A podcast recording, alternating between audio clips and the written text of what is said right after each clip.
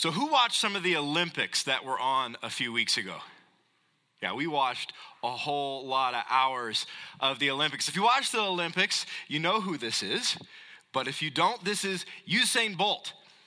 Usain Bolt is a sprinter, and he came into the Olympics making some huge, huge claims about himself. He has said things like, I'm the greatest, I'm a legend, I will make history. He's not a shy guy. Now, if I made those types of claims about my sprinting ability, you would think I was crazy. You'd say, Darvin, I think you have more of a body type for slowly rolling down hills than being the fastest person in the world. But not for Bolt.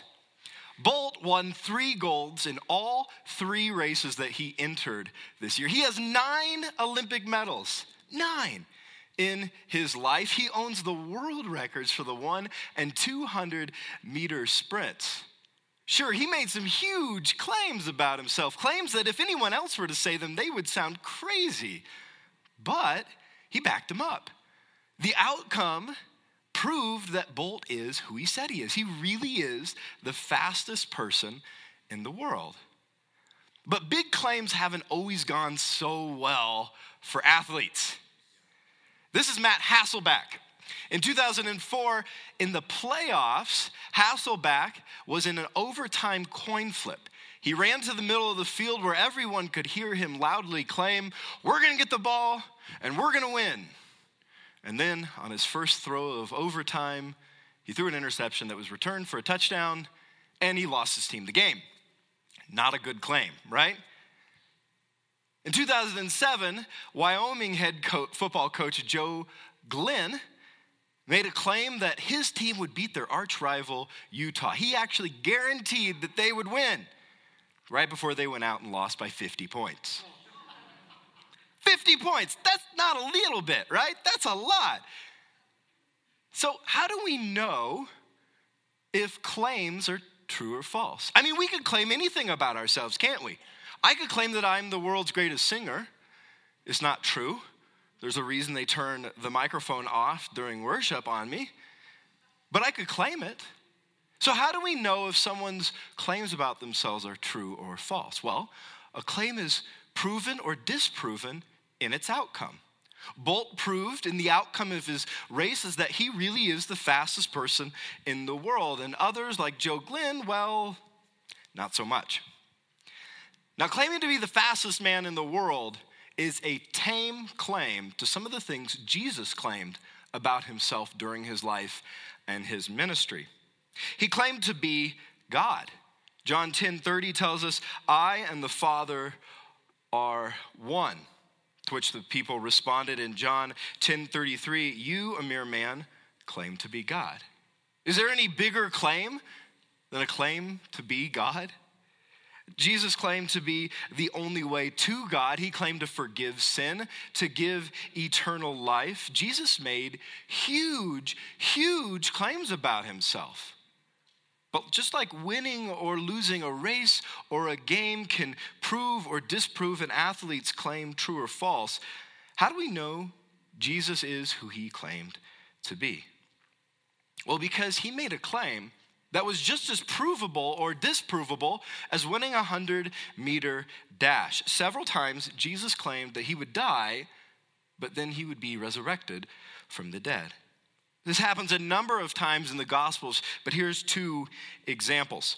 Luke 9:22 The son of man must suffer many things and be rejected by the elders the chief priests and the teachers of the law and he must be killed and on the third day be raised to life. And Matthew 17, 9, don't tell anyone what you have seen until the Son of Man has been raised from the dead. How do you know if a claim is true? The proof is in the outcome. And Jesus' claim to be resurrected had a very obvious outcome. His resurrection could prove he is who he claimed to be. And so today we come to the biblical story of Jesus' resurrection in John chapter 20. In John chapter 20, we're kind of looking at the whole chapter this morning, and there are four scenes in this chapter of John. And so we're going to begin by looking at the first. If you've got your Bible with me, you can turn to John chapter 20. If you don't, the verses will be up on the screen as we go along. So we start in verse 1 of John chapter 20. Early on the first day of the week, while it was still dark, Mary Magdalene went to the tomb and saw that the stone had been removed from the entrance. Mary is coming to mourn Jesus the Sunday following the Friday in which he was crucified and buried. Now, if the John, the author who's writing this for us, wanted to fabricate a story, if he's fabricating a story for us that isn't true, this is the very last way he'd start it with a woman being the first witness to the resurrection. Unfortunately, in this day, women were not allowed to even testify in court. And so the only reason why he would start the story this way is if it was entirely true. Verse 2. So she came running to Simon Peter and the other disciple, the one Jesus loved, and said, They have taken the Lord out of the tomb, and we don't know where they have put him. Was Mary's first assumption that Jesus was resurrected? No. She assumes someone has stolen the body. So even though Jesus claimed several times during his ministry, Mary probably even heard at least one of them that he was going to be resurrected, it doesn't seem that people actually expect it to happen after he died. They were not a group of superstitious people. And here we find out that there are two people headed to the tomb with Mary Peter and John. John is the one writing this story down for us, and he often in his gospel refer to himself not with his name, but with the title, the one whom Jesus. Both were. Verse 3.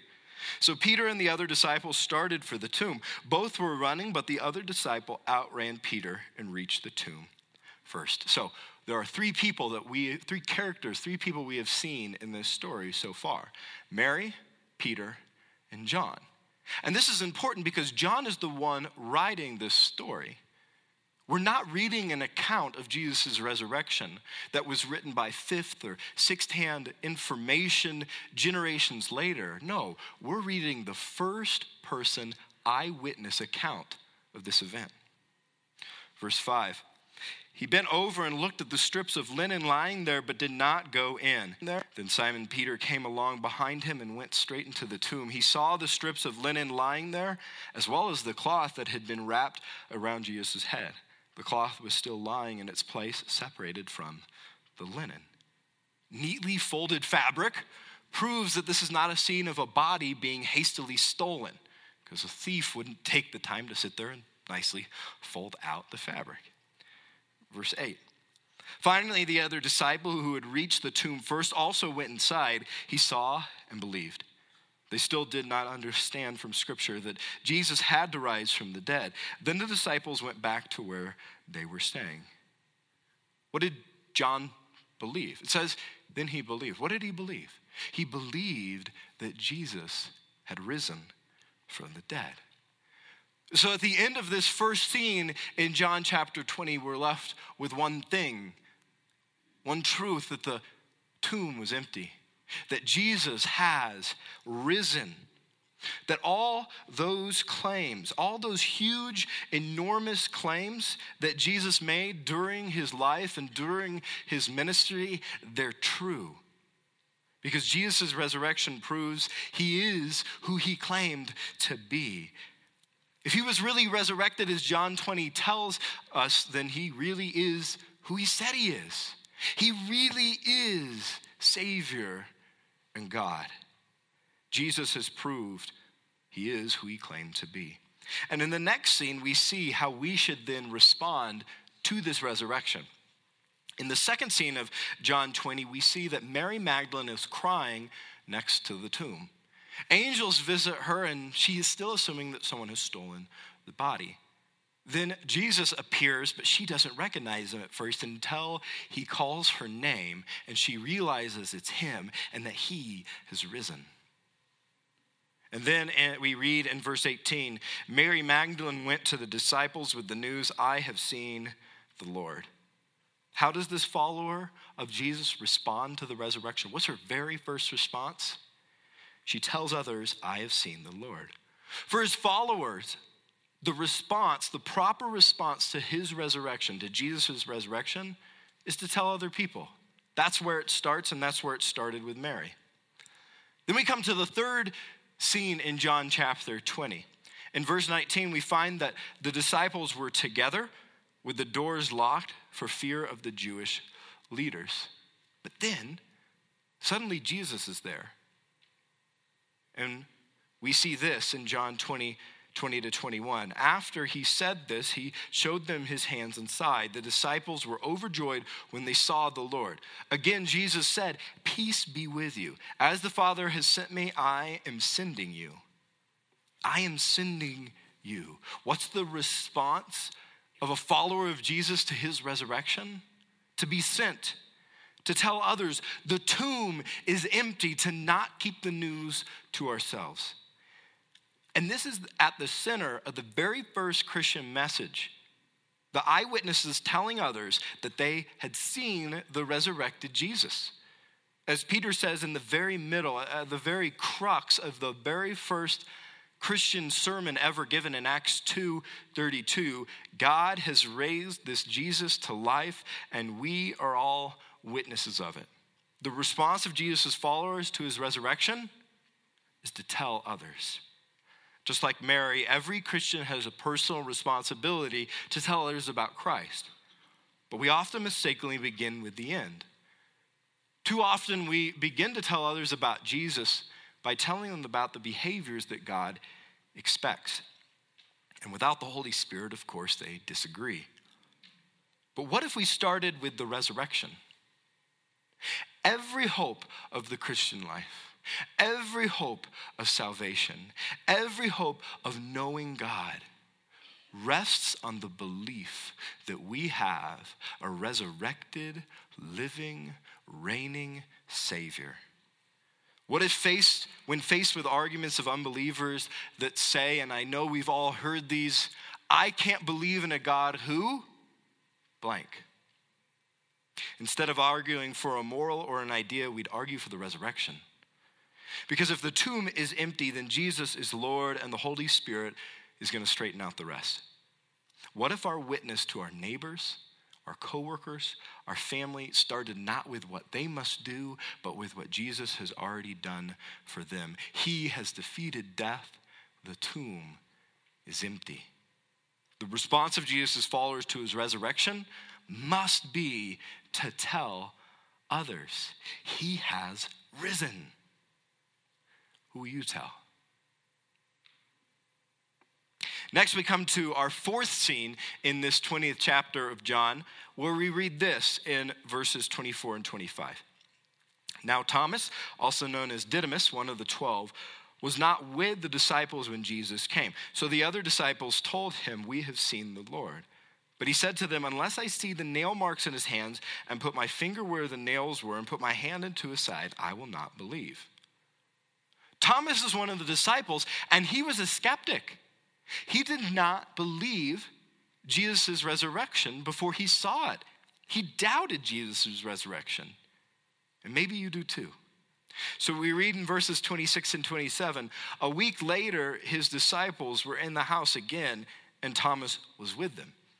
Though the doors were locked, Jesus came and stood among them and said, Peace be with you. Then he said to Thomas, Put your finger here, see my hands. Reach out your hand and put it into my side. Thomas, the one who doubted, is able to touch Jesus.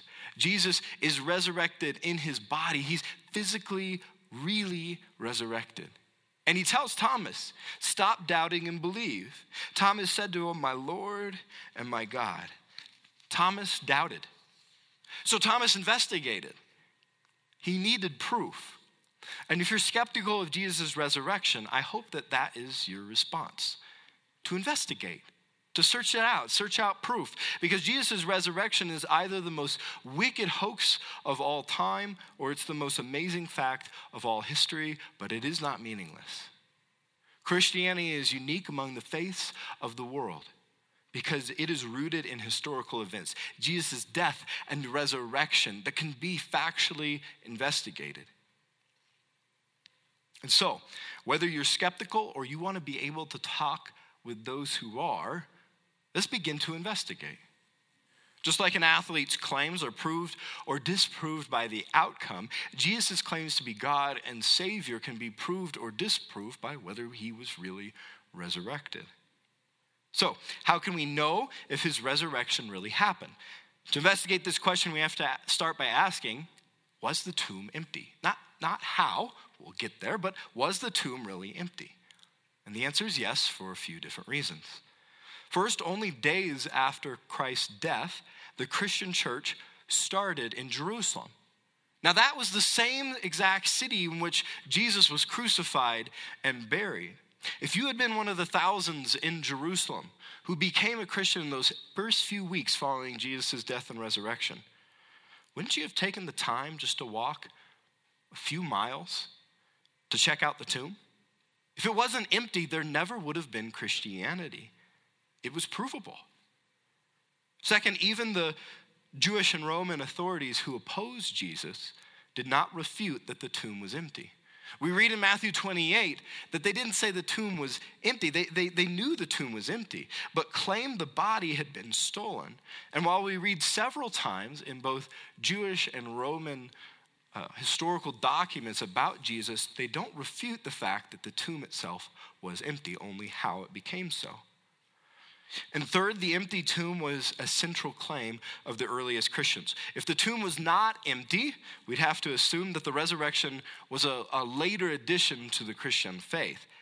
But instead, we see in the very first Christian writings and creeds, and even in non Christian, unchristian documents about Christians, like the Roman historian Josephus, that this was one of the very first Christian beliefs that Christians were rooted in the belief that Jesus really had been resurrected three days after his death.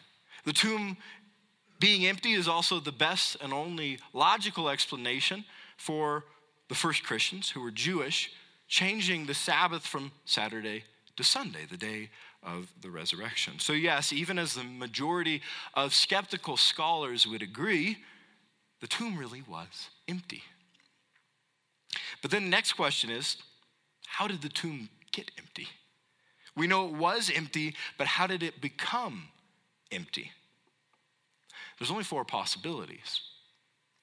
The first is that Jesus was never really dead, but somehow woke up in the tomb and escaped. Now, this just seems implausible. If there's one thing that Roman soldiers were really good at, and they were the ones who executed Jesus, if there's one thing that Roman soldiers were really good at, it was killing people. No one survived crucifixion. Whipping, followed by nails being put through your hands and feet, followed by suffocation for hours and a spear through your side, is a sure recipe for death, not life. And had Jesus impossibly lived through it and woke up in the tomb, we have to assume that a nearly dead man was able to roll back a stone door that took multiple men to move, then overcome, beat up a group of Roman soldiers, professional soldiers who guarded the tomb knowing that failure would cost their lives, and then run away from the busiest city in the country to never be seen again. The second possibility is that Jesus' enemies stole the body, and this theory also doesn't work. In the weeks following Jesus' death, the Jewish and Roman authorities were angered as they watched thousands of people come to this Christian movement. We read this about, about their anger in their, their own historical documents. And so, if they had possessed Jesus' body, if they had gone and taken it, all they needed to do to stop this movement was parade the body through the streets of Jerusalem.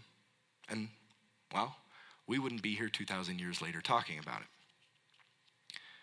Which brings us to our, our third possibility, and that is that Jesus' followers stole the body the argument that's been put forward by some goes like this that after Jesus' death, his disciples wanted to keep his movement going. But because he had made it very clear that he was going to be resurrected, they stole the body and lied about the resurrection. Now, for the sake of the argument, we'll kind of skip over some functional problems like the thought of a group of fishermen defeating professional Roman soldiers guarding the tomb with their lives, and instead we'll ask ourselves, what did the disciples have to gain from this lie? You only tell a lie if you have something to gain. So, what could the disciples have gained? Well, they gained nothing and they lost everything. History is clear that 10 out of the 12 disciples died for their faith in Jesus. The Roman historian Josephus tells us that James, Jesus' brother, one of the first disciples, was stoned to death by the Roman Ananus. And in 90 and 100, 195 AD, writers Clement of Rome and Tertullian tell us that Peter was killed in 64 AD by the Roman Emperor Nero. And then by the third century, we see a, a number of writers, such as Eusebius and Origen, discussing how 10 out of the 12 disciples all died for their faith, proclaiming the death and resurrection of Jesus. The di- disciples led lives of pain, imprisonment, toil, and ultimately death. Had they been the ones to steal Jesus' body, they would have gone through all of that. They would have died for something they knew was a lie. No one dies for something they know is a lie. Furthermore, the resurrection is the best explanation for the change in their lives. To their own detriment, the disciples tell us in their writings in the New Testament that following Jesus' death and before his resurrection, they retreated, they denied Jesus. And then there's this enormous change in their lives. They go from denying to, after the resurrection, boldly dispersing across the known world to tell others about Christ. The change is best explained not by a lie, but by the truth of the resurrection. And so we find that it's implausible to think Jesus' followers stole the body, which leaves us with our fourth option. The tomb was empty because Jesus really did resurrect from the dead. This explanation is the most logical theory for the empty tomb. It's the only possibility that makes sense of the authorities' inability to produce the body, the disciples' willingness to die for their claim that Jesus is God and Savior, and the growth of the Christian church. Why was the tomb empty? Because Jesus really did rise from the dead. But why does this matter? Well, because just like when an athlete makes a big claim, Jesus' claims can be proven or disproven by the outcome. Jesus' resurrection proves he is who he claims to be. In rising from the dead, Jesus proved he really is God. He really is the only way to God. He really does forgive sin. He really does give eternal life. The resurrection proves Jesus is who he claimed to be.